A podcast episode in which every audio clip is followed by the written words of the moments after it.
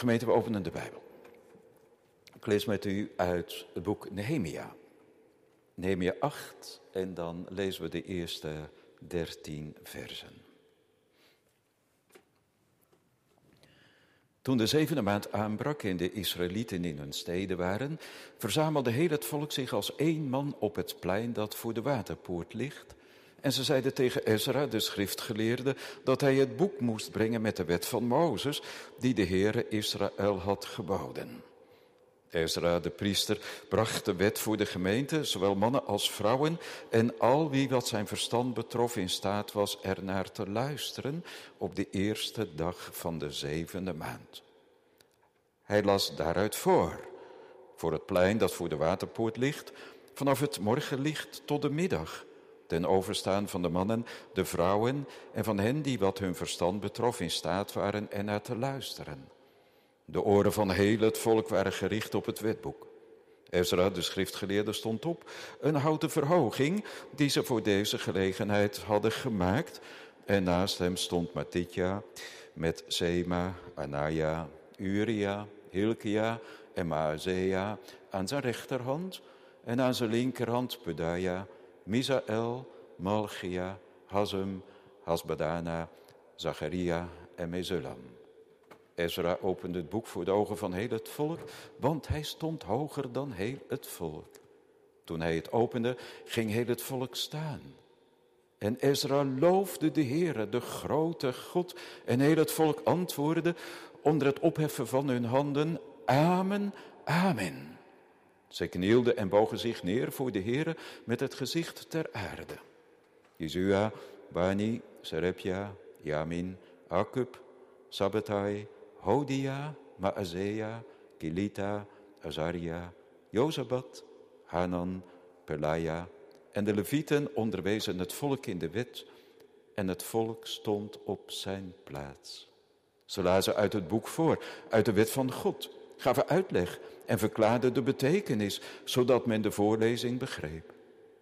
En Nehemia, hij was zijn excellentie, de stadhouder, en Ezra, de priester en schriftgeleerde, en de levieten die het volk onderwezen, zeiden tegen heel het volk, deze dag is heilig voor de Heere uw God. Rouw dan niet en huil niet. Heel het volk huilde namelijk toen ze de woorden van de wet hoorden. Verder zei hij tegen hen, ga, eet lekkernijen en drink zoete dranken. En deel uit aan hen voor wie niets is klaargemaakt, want deze dag is heilig voor onze Heere. Wees niet bedroefd, want de vreugde van de Heere, dat is uw kracht. De levieten deden heel het volk zwijgen door te zeggen, wees stil, want deze dag is heilig. Wees daarom niet bedroefd. Toen ging al het volk weg om te eten en te drinken, om uit te delen en grote vreugde te bedrijven, want ze hadden de woorden begrepen die men hun had bekend gemaakt. Gemeente, tranen en vreugde. Dat heeft nou alles te maken met emotie.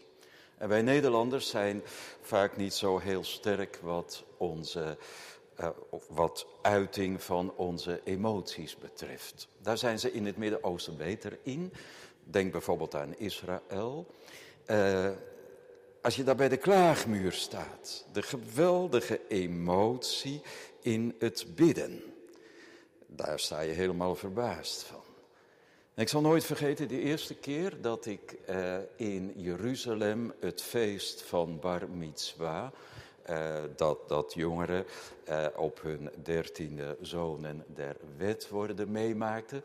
Uh, dat ik heel verrast was over de vreugde die daar een plaats had. Jongens van dertien, pubers, die, die met een wetsrol in de hand huppelen en juichen en zingen en dansen. Uh, ook op het feest van Simchat Torah, het feest van de vreugde der wet, dan, dan zie je gewoon, er straalt een stuk vreugde van hun gezichten af. Wij Nederlanders zijn daarin toch vaak wel een beetje lauw. Maar we kunnen er soms ook echt naar verlangen. En, en waarschijnlijk u en jij, en ook wel, naar een stuk authentieke geloofsbeleving. Authentiek geestelijk leven, een geestelijke opwekking, dat de vreugde in God gewoon van de gezichten is af te lezen, dat eigenlijk alles juicht voor Hem. Denk ook aan, aan onze tijd, tijd van crisis, tijd van verwarring, tijd van angst, van onzekerheid, waar we heel erg gericht kunnen zijn op distantie, op onze gezondheid. Eh, ook, ook een, eh, een tijd van kerkverlating, van geestelijke onverschilligheid. En, en wat zou het prachtig zijn, wat zou het mooi zijn als God door deze vreselijke crisis heen iets heel moois zou bewerken. Een honger en een dorst naar Hem en zijn woord. Ook berouw over de zonde en ja, de onverschilligheid. Een terugkeer naar Hem. En, en echt authentieke vreugde in Hem. En dat zien we hier in Nehemia 8. En daar is het ook werkelijk een tijd van crisis. En nochtans een tijd van een geweldige geestelijke opleving. We zouden het klein Pinksteren kunnen noemen in het Oude Testament. Pinksteren in het Oude Testament. En het gebeurde ook in Jeruzalem, net als op de Pinksterdag. En we moeten de klok dan zo'n 2500 jaar terugzetten. Het gebeurde in het jaar 444 voor Christus. Een opwekking, zei ik, in Jeruzalem. En het volk was weer terug uit Babel. En dan, dan denk je even niet aan crisis. Want toen ze van koning Kores uh, terug mochten keren naar het eigen land en de poorten van Babel achter zich mochten laten. Wat waren ze verheugd, wat waren ze verblijd. En, en, en ze juichten en, en ze zongen. En ze konden het bijna niet geloven. Het was alsof ze dromen. En dan zeggen de heidevolken rondom hen, die het in de gaten hebben, die zeggen: De Heer heeft bij hun wat groots gedaan. En vol verwachting gaan ze naar de Godstad.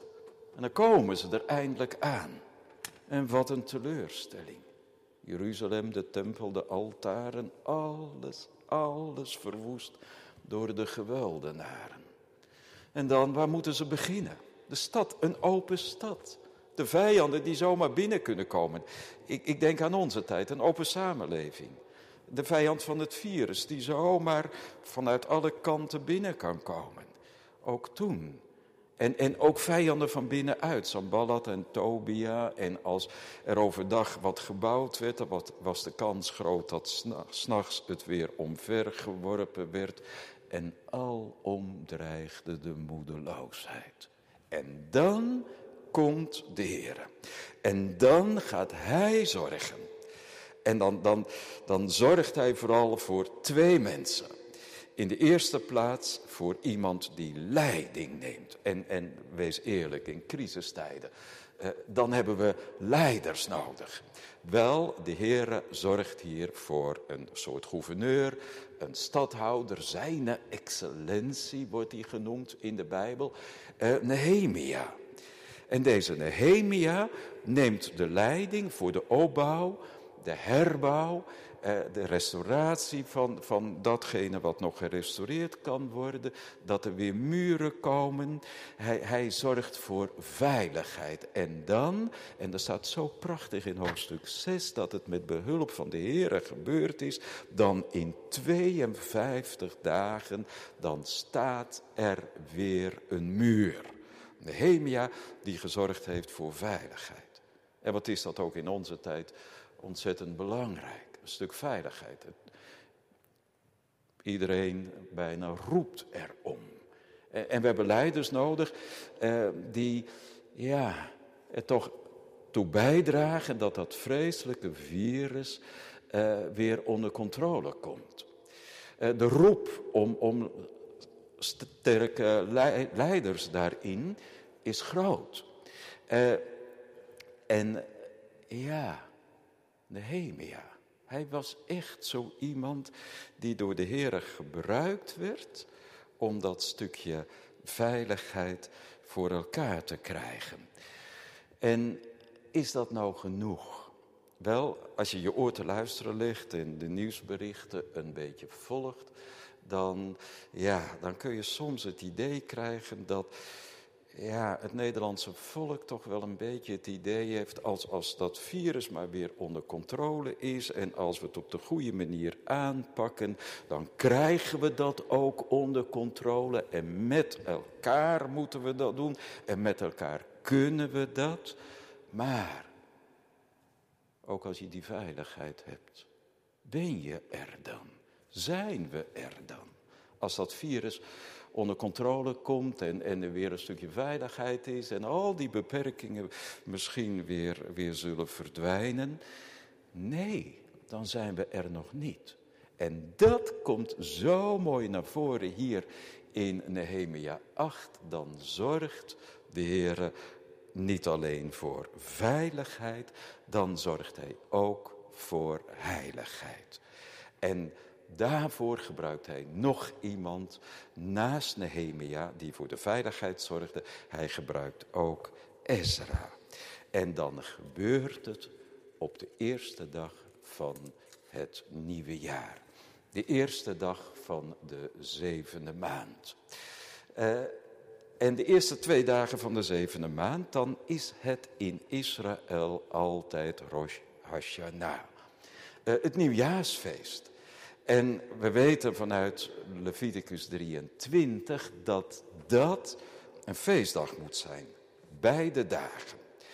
Uh, en ja, dan moeten wij niet denken dat dat uh, op 1 en 2 juli is van onze jaartelling.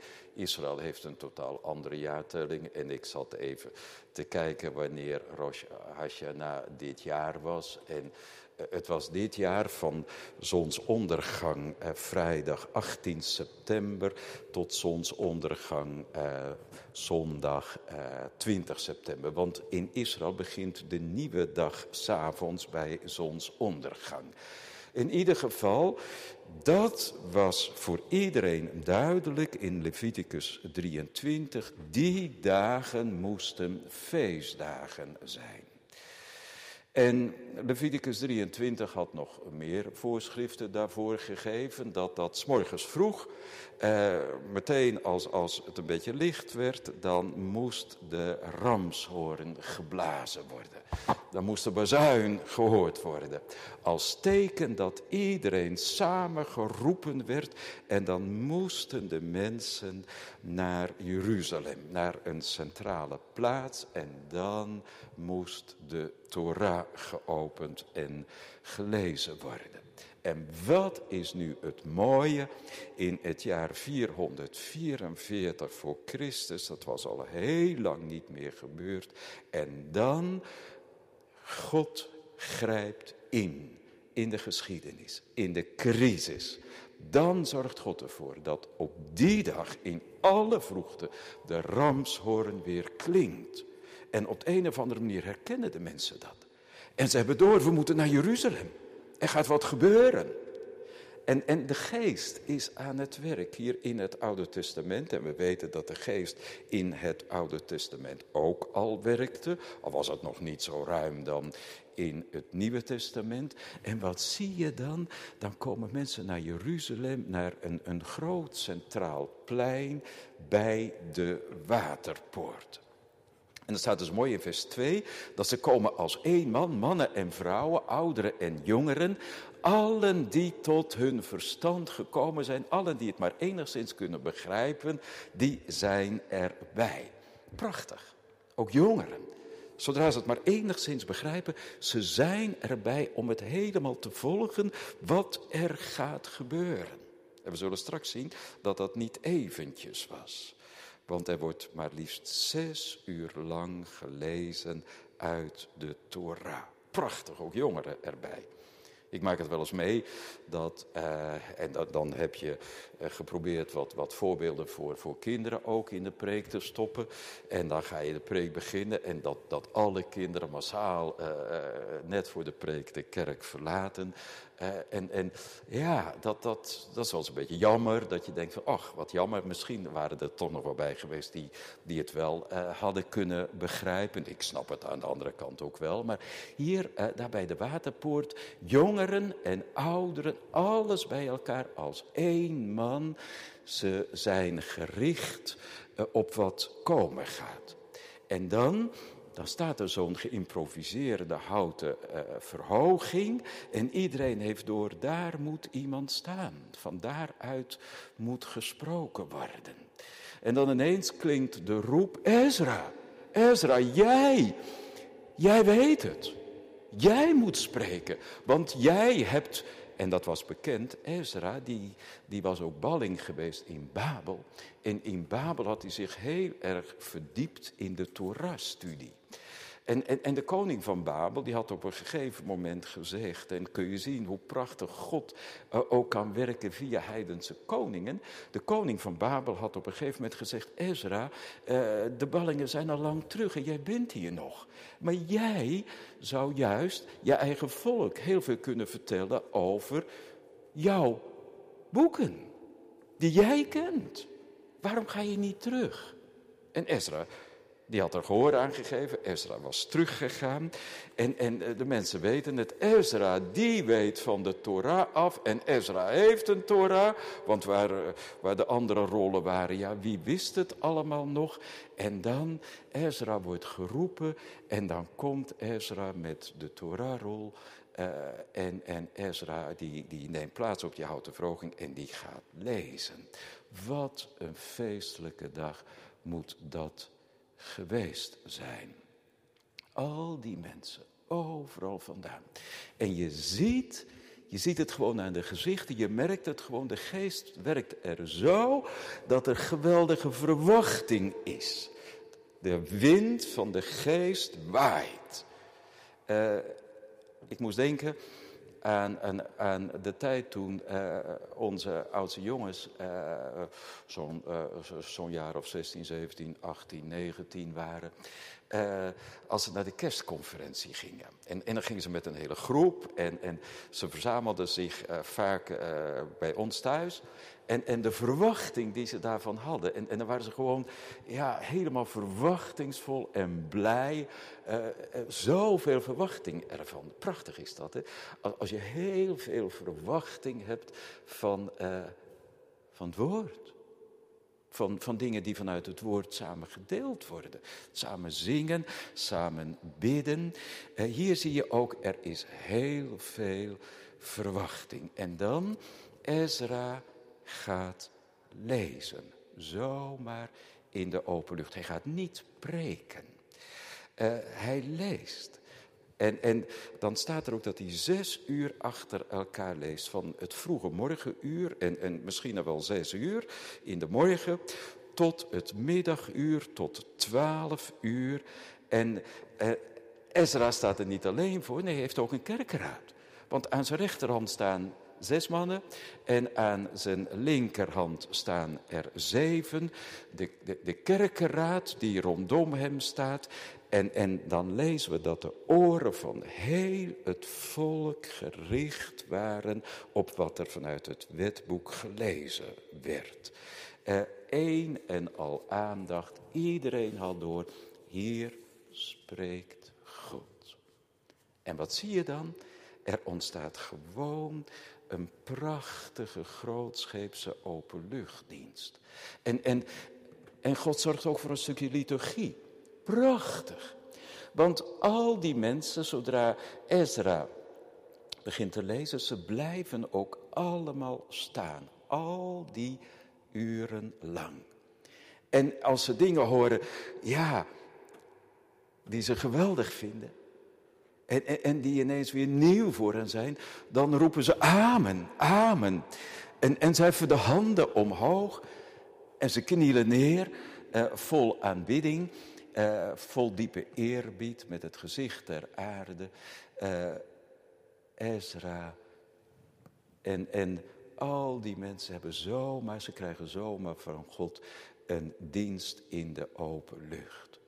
En dan denk je, ja, begrijpt iedereen dat ook? Want Ezra geeft geen uitleg, hij leest maar. Maar dan ineens, ja, dan, dan hebben mensen het ook door. Misschien moeten bepaalde dingen uitgelegd worden. En, en dan, dan gaan de levieten uh, ervoor zorgen dat dat gebeurt. En, en er zijn een paar mensen tekort, want er zijn meer groepjes. Uh, er worden nog dertien extra mensen die, die veel ervan afweten, wat bekend was, uh, aangewezen. En, en dan uh, ontstaan er spontaan groepjes en, en in ieder groepje komt een uitlegger. Als, als er dingen gelezen worden die mensen niet verstaan, dat meteen even uitgelegd wordt. En bovendien zijn er mensen die, die, die niet Hebreeuws uh, spreken, maar Aramees. En, en dan wordt het ook vertaald in het Aramees. En dan, ja, als dat zo aan de gang is en, en ja, dan, dan merk je gewoon het woord raakt hen. De geest raakt hen heel, heel diep. Het blijft niet in hun verstand zitten, want dan zou het nog een voet te hoog zitten. Nee, het daalt af tot in hun hart. En ineens beginnen mensen te huilen. Er komen tranen. En eens beseffen ze, wat hebben we onszelf al die jaren tekort gedaan? Dat we dit wetboek nooit hebben geopend. Het is toch verschrikkelijk, wat hebben we gemist al die jaren? Jongens en meisjes, ik weet niet of jullie op dit uur uh, nog meeluisteren. Uh, maar ik moest denken aan uh, wat ik ooit las over een heel arm gezin. Dat is lang geleden. en, en ze konden niet, niet echt rondkomen. En er waren verschillende kinderen en er werd echt armoede geleden. Uh, het gebeurde dat, dat er avonden waren dat de kinderen toch met een maag naar bed moesten die, die toch om meer eten vroeg. En, en de jaren gingen door en gingen door en, en de situatie werd weinig beter. En, en na jaren wordt het wat beter en dan zijn de jongens ineens groot. En dan ineens, ja, dan, dan op een avond dan, dan hebben ze het over vroeger. En, en ook over opa en oma. En ineens zegt een van de jongens van, weet je nog, dat voordat opa stierf, dat, dat, we, dat we een kist van hem kregen. Wat zat daar eigenlijk in? Ja, ja, iedereen herinnert het zich wel. Voordat opa gestorven was, had hij gezegd van deze kist, uh, die is voor jullie en doe je winst ermee en, en geniet ervan. Maar ja, ze hadden er geen enkele verwachting van, want ze wisten, ach ja, daar heeft opa uh, zijn boeken in zitten en hij was ook zwaar. En, en ja, ze hadden geen enkele belangstelling voor die boeken van opa. En ze hadden die kist ergens op zolder neergezet en er nooit meer naar omgekeken. Maar dan zegt een van die jongens van, uh, we eens kijken wat erin zit? Ze gaan naar boven en daar ergens in een hoek onder het stof, daar, uh, ja, daar staat de kist en ze maken hem open. En ja, inderdaad, allemaal boeken. Zie je wel. Maar dan, dan pakken ze een paar boeken, ze doen ze open en zitten allemaal briefjes van 50, van 100 enzovoort in. Allemaal geld tussen die boeken en die, bla, die bladzijden. En dan beginnen ze spontaan te huilen. Die armoede was helemaal niet nodig geweest. Ze hebben zichzelf al die tijd tekort gedaan. Allemaal eigen schuld. En dat is hier ook in Jeruzalem. En eens komt men erachter, dit was nooit nodig geweest. Wij hadden nooit in deze armoede hoeven verkeren. Deze geestelijke armoede. Gemeente, de woorden van de Torah hebben hen diep geraakt. En, en dat is ook een reden waarom ze beginnen te huilen. Want uh, ja, wat stond er ook in de wet en dat horen ze. En dat leest Ezra. Vervloekt is een ieder die de woorden van deze wet niet uitvoert door ze te houden. En dat raakt hen heel sterk. En ze komen erachter, we hebben die woorden niet gehouden. We hebben maar raak geleefd. We hebben gedaan wat kwaad was in de ogen van de Heer. En dan worden ze ontdekt aan hun schuld. En dat is toch ook het werk van de geest. En zo begint de geest toch ook vaak. Dat hij ontdekt aan ons ontdekt aan onze zonden. En gemeentes, ze worden verslagen. En ze ervaren een diep berouw over hun zonde. Uh, een teken dat de geest volop, volop, net als op de Pinksterdag aan het werk is. Want op de Pinksterdag was dat ook zo. Dan ineens worden hun harten geraakt en verslagen. Petrus die zegt, deze Jezus die jullie gekruisigd hebben. En, en die pijl raakt hen zo diep dat ze gaan uitroepen, wat moeten we doen? En dan lezen we in hoofdstuk 9, het volgende hoofdstuk, dat ze hun zonde beleiden en ook de zonden van hun vaderen. Gemeente, er ontstaat zoiets als een nationaal berouw over wat ze gedaan hebben. En niet alleen hun eigen zonden komen hen groot voor ogen, maar ook de zonde van het voorgeslacht. En, en ja, dat willen ze beleiden. Uh, en toen ik met de voorbereiding van deze preek bezig was, toen dacht ik, wat is dat eigenlijk actueel? Uh, wij hebben gezondigd en ons voorgeslacht. En ik moest denken ook aan, aan eeuwen kerkgeschiedenis, uh, ook eeuwen van antisemitisme en, en hoe de kerk daar ook mee omging. De kerk die zei, wij zijn in de plaats gekomen van Israël en Israël heeft afgedaan, want ze hebben Jezus gekruist en, en alle beloften zijn nu uh, overgegaan op ons. En, en, en dan zie je de stigmatisering hè, in de middeleeuwen dat ze een gele bolhoed moesten dragen en geel de kleur van de haat. En die kleur geel zie je in de Tweede Wereldoorlog weer volop terug. En, en uh, wat er allemaal verkeerd gegaan is, ook kruistochten en noemt u maar op tot de holocaust. En, en, en dan, ja, die zogenaamde christelijke soldaten van het Germaanse Rijk, die op hun koppels om hun middel hadden staan, God meet ons.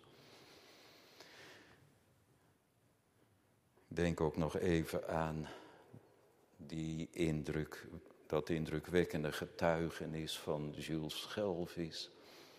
Over die trein die reed naar Sobibor. Uh, van hieruit. Wat daar gebeurt op die Pinksterdag uit het Oude Testament, dat ze hun zonde beleiden en die van hun vaderen.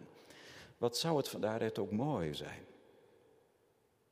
Zo zat ik te denken dat was kerk. Een stuk schuld beleiden voor wat er de eeuwen door aan het Joodse volk is aangedaan. In de zin van wij en ons voorgeslacht hebben gezondigd. Uh, ik vond het zo prachtig. Ik weet niet hoe u en jullie het hebben ervaren, maar uh, dit jaar, uh, rond 75 jaar bevrijding, op uh, dodenherdenking die toespraak van onze koning. Hoe hij zelf het voortouw nam, die eerste stap zitten. Toen hij begon over zijn overgrootmoeder. Dat hem dat altijd nog zo dwars zat. Ze had veel meer kunnen doen voor de Joden, terwijl ze dat niet had gedaan. Prachtig, als een koning daarin het voorbeeld geeft. Gemeente, wat we bij die hoorders in Jeruzalem zien, dat is wat Paulus beschrijft in de Romeinenbrief, namelijk dat de zonde levend voor ogen wordt gesteld als we geconfronteerd worden met het gebod, met de Torah, met de wet. Dan gaan we beseffen dat we de toren van God hebben verdiend. En dan komen er tranen, tranen van berouw, tranen van droefheid naar God. En dat zie je steeds weer. Ook rond, uh, rond opwekkingen, dat, dat het daar vaak mee begint. Ik moest denken aan Engeland een paar eeuwen geleden. Het was ook crisis, uh, geestelijk. En, en dan zorgt God voor uh, bijvoorbeeld Whitfield. een prediker die, die geweldig geleid werd door de geest. En geen enkele kerk, hoe groot die ook was, kon het aantal uh, hoorders bevatten. En, en als Whitfield preekte, dan preekte hij in de open lucht. En dan zaten, of stonden er zo gemiddeld zo rond de 10 à 20.000 mensen. Mensen die overtuigd werden geraakt door de prediking die ze hoorden van hun schuld ten opzichte van God. Het kwam tot een stuk schuld, verslagenheid, berouw over de zonde. En gemeente, wat zou het mooi zijn als onze crisistijd, ons land, ons volk daar ook toe zou brengen. dat we doorkrijgen van de dingen die gebeuren. Die gebeuren niet zomaar. God heeft hier een bedoeling mee. En het moet ons niet alleen maar om veiligheid te doen zijn, nee, ook om een heilig volk voor de Heer te zijn. Uh, en dan lees je iets in Nehemia 8. En dat zou je nou nooit verwachten. Want wat zeggen Ezra en Nehemia en de Levieten dan? Uh, dat de mensen moeten stoppen met huilen. Want de vreugde van de Heere moet jullie kracht zijn. Stop nou met dat bedroefd zijn. Ik kon mijn ogen bijna niet geloven toen ik dit las. Dat ik dacht van, ja maar dat is toch prachtig. Als je geconfronteerd wordt met, met de Torah. En als je erachter komt van, we hebben gezondigd. En er komt berouw over de zonde. Je wordt eraan ontdekt. Dat is toch het werk van de geest. En waarom zeggen ze dan stop hiermee? Waarom zo snel een doekje voor het bloeden? Waarom zo snel de zonde wegwuiven? Zachte heelmeesters maken immers stinkende wonden. Maar daarom zeggen Ezra en Nehemia het niet en de Levieten. Zeker niet. Wat er gebeurt, die tranen zijn niet verkeerd, juist niet. Maar niet op deze dag. Niet op Rosh Hashanah, op de nieuwjaarsdag, want dat moet een heilige dag zijn voor de Heer. Een feestdag waarop niet gewerkt wordt, waarop heerlijk gegeten en gedronken wordt en waar geen verdriet is. Dan moeten de bazuinen schallen en het staat er ook zo mooi, wees stil, want deze dag is heilig. Wees daarom niet bedroefd, want de vreugde van de Heer, die is uw kracht. Uh, eigenlijk staat er de vreugde van de Heer, laat dat je toevlucht zijn. Een sterke burcht. Om steeds weer, ook als je verdrietig bent of als je zorgen hebt, dat je het niet ziet zitten. Dat je steeds weer daar je toevlucht neemt. Dat je steeds weer daar gaat schuilen. Zo, de vreugde in God. Laat die je omringen als een sterk schild. Uh, mooi als de vreugde in de Heer onze kracht is, onze toevlucht, om daar steeds weer uh, door vertroost en bemoedigd te worden. Uh, en die vreugde, die, ja, ik, ik hoop dat u en jullie die kennen. Vreugde in de Heer. En die kan er zomaar zijn. En dan ben je met zijn woord bezig. En, en of ja, ben je aan het bidden? Of aan het mediteren? Of je hebt een geestelijk gesprek met elkaar? Uh, of het kan ook zomaar in de nacht, hè, dat de Heer zomaar overkomt in al zijn rijkdom en heerlijkheid.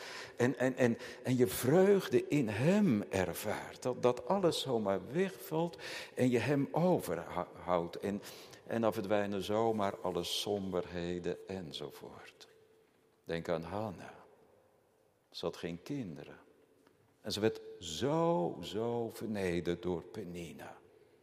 En dan staat er zo mooi dat Heer aan haar dacht. En dan krijgt ze een kindje. En, en dan, dan zingt ze, mijn hart springt op van vreugde in de Heer. Denk ook aan Psalm 4. De dichter heeft veel minder oogst binnengehaald dan anderen. En toch zegt hij, ik heb meer vreugde in mijn hart dan zij. Vreugde in God. Psalm 68. We hebben het gehoord, het werd gezongen. Het vrome volk in u verheugd zal huppelen van zielenvreugd. Denk aan Habakkuk. Echt een tijd van crisis en van zorg. En zegt Habakkuk, ook al heb ik dan geen eng, helemaal geen rund meer in de stal. En dan groeit er dan helemaal niks meer op het land. En al, al, al zit er ook geen, geen vrucht meer aan de vruchtboom. Nochtans zal ik van vreugde opspringen in de God van mijn heil, van mijn zaligheid. Gemeente, dat betekent, ja, steeds weer onze harten opwaarts gericht tot God die in de hemel is. Onze wandel in de hemelen. Misschien hebt u het opgemerkt, misschien ook niet. Maar ik had het over vreugde in de Heer. Als u de HSV eh, voor u hebt, dan staat er de vreugde van de Heer is uw kracht. En dat is niet hetzelfde. Uh, vanuit het Hebreeuws kan het allebei. Je kunt alle twee vertalen. Uh, toch denk ik dat hier vertaald had moeten worden de vreugde in de Heer. Het gaat eerst over ja, mensen die berouw hebben over de zonde. En, en dan worden ze bemoedigd om verheugd te zijn in God.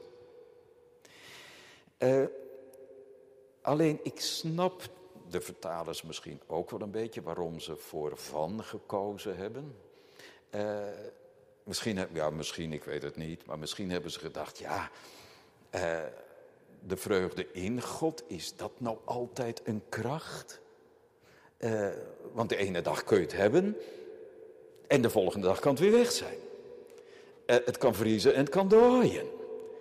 het is het is vaak ook weer eh, afhankelijk van de omstandigheden en, en, enzovoort enzovoort. Het kan wisselen, er uh, kunnen stemmingswisselingen zijn en het is bij ons zo vaak onder de maat. En moet dat dan onze kracht zijn? De vreugde in de Heer, moeten we daar dan van verwachten in moeilijke omstandigheden? Dan kun je toch veel beter verwachten van de vreugde van God. Over ons, over zijn kinderen. Die is zeker, ja, dat is ook zo. Dat is ook zo. De vreugde van God over zijn kinderen. Want weet je hoe God naar zijn kinderen kijkt? Hij kijkt naar zijn kinderen door het transparante bloed van zijn zoon. En wat doet dat bloed van zijn zoon als hij daar doorheen kijkt? Dat bloed dat filtert alle smetten en rimpels, alle gebreken weg. En dan ziet hij zijn kinderen alsof ze nooit zonde gekend nog gedaan hadden. Zonder smet of rimpel. Ik weet dat dat voor mij ook een hele les was. Ik heb jaren in mijn leven gehad dat ik altijd dacht dat God, ook nadat ik hem had leren kennen, eh, dat hij toch heel erg ontevreden altijd over mij was. En dat ik altijd tekort schoot en het altijd beter moest. Uh, totdat ik erachter kwam, ja maar, hij kijkt zo anders naar zijn kinderen. Hij kijkt door het bloed van zijn zoon. En gemeente reken dat de Heer ook verheugd was over dat volk. Dat zo geraakt was door de woorden van de wet. Uh, het is wat. Dat God verheugd is, de heilige God. Verheugd is over mensen, zondaars. Uh, ja, aan wie niet veel vreugde valt te beleven, wees maar eerlijk. En toch. Gemeente, het woord vond ingang bij het volk in de tijd van Ezra en Nehemia, daar bij de waterpoort. En als we hoofdstuk 9 verder lezen, dan, dan, dan komen we erachter. Het is echt een opwekking die hier gaande is. En de volgende dag zijn ze er weer. En, en dan willen ze de wet verder onderzoeken. Om er meer inzicht in te krijgen. Alleen die tweede uh, dag van de zevende maand is nog nieuwjaarsdag. En, en, en dan weer grijpen Ezra en Nehemia in en zeggen ze: Nee, je moet vandaag weer naar huis. Uh, vandaag is nog een feestdag. Uh, vandaag moet je lekker eten en drinken, uh, lekkernijen en zoete dranken. Uh, ja, dat is wel bijzonder. De maaltijd heeft er alles mee te maken. Het dienen van de Heer en met elkaar gemeenschap hebben tijdens een maaltijd. Gastvrijheid, wat kunnen we van Oosterlingen daar veel van leren? Onderlinge verbondenheid, ook rond de maaltijd. De relatie tussen de Heer en zijn volk wordt heel vaak uitgebeeld met een maaltijd. De Heer is geen karige God. Het dienen van de Heer betekent niet dat we met zure gezichten lopen en dat we altijd brood der smarten eten of zo. In, in de Bijbel is samen heerlijk eten een teken van vreugde. En dan trek ik ook even de lijn door vanuit dat klein Pinkster uit het Oude Testament naar de grote Pinksterdag. Dan lezen we ook dat ze daar met vreugde en eenvoud van hart aten met elkaar.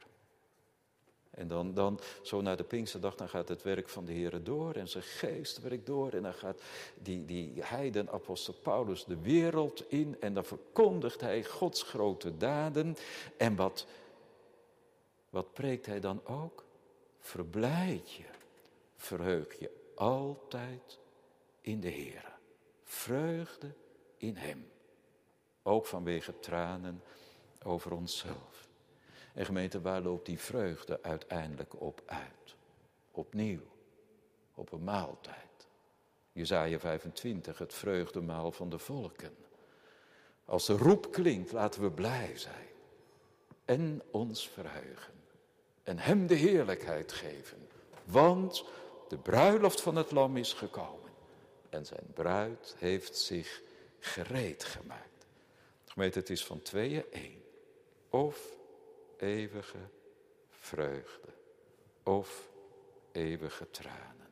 Een tussenweg is er niet. Het zal aan de Heer niet liggen. En zelfs vandaag, ondanks alle beperkingen, liet Hij zijn woord, ook hier in Gouda, tot twee keer uitgaan. En ook in deze crisistijd mag het ons gebed zijn, Heere, Werk ook onder ons uit. Wat u toen en daar uitwerkte. U bent immers dezelfde God. En doe ons leven tot vreugde van u en uit de vreugde in u. Amen.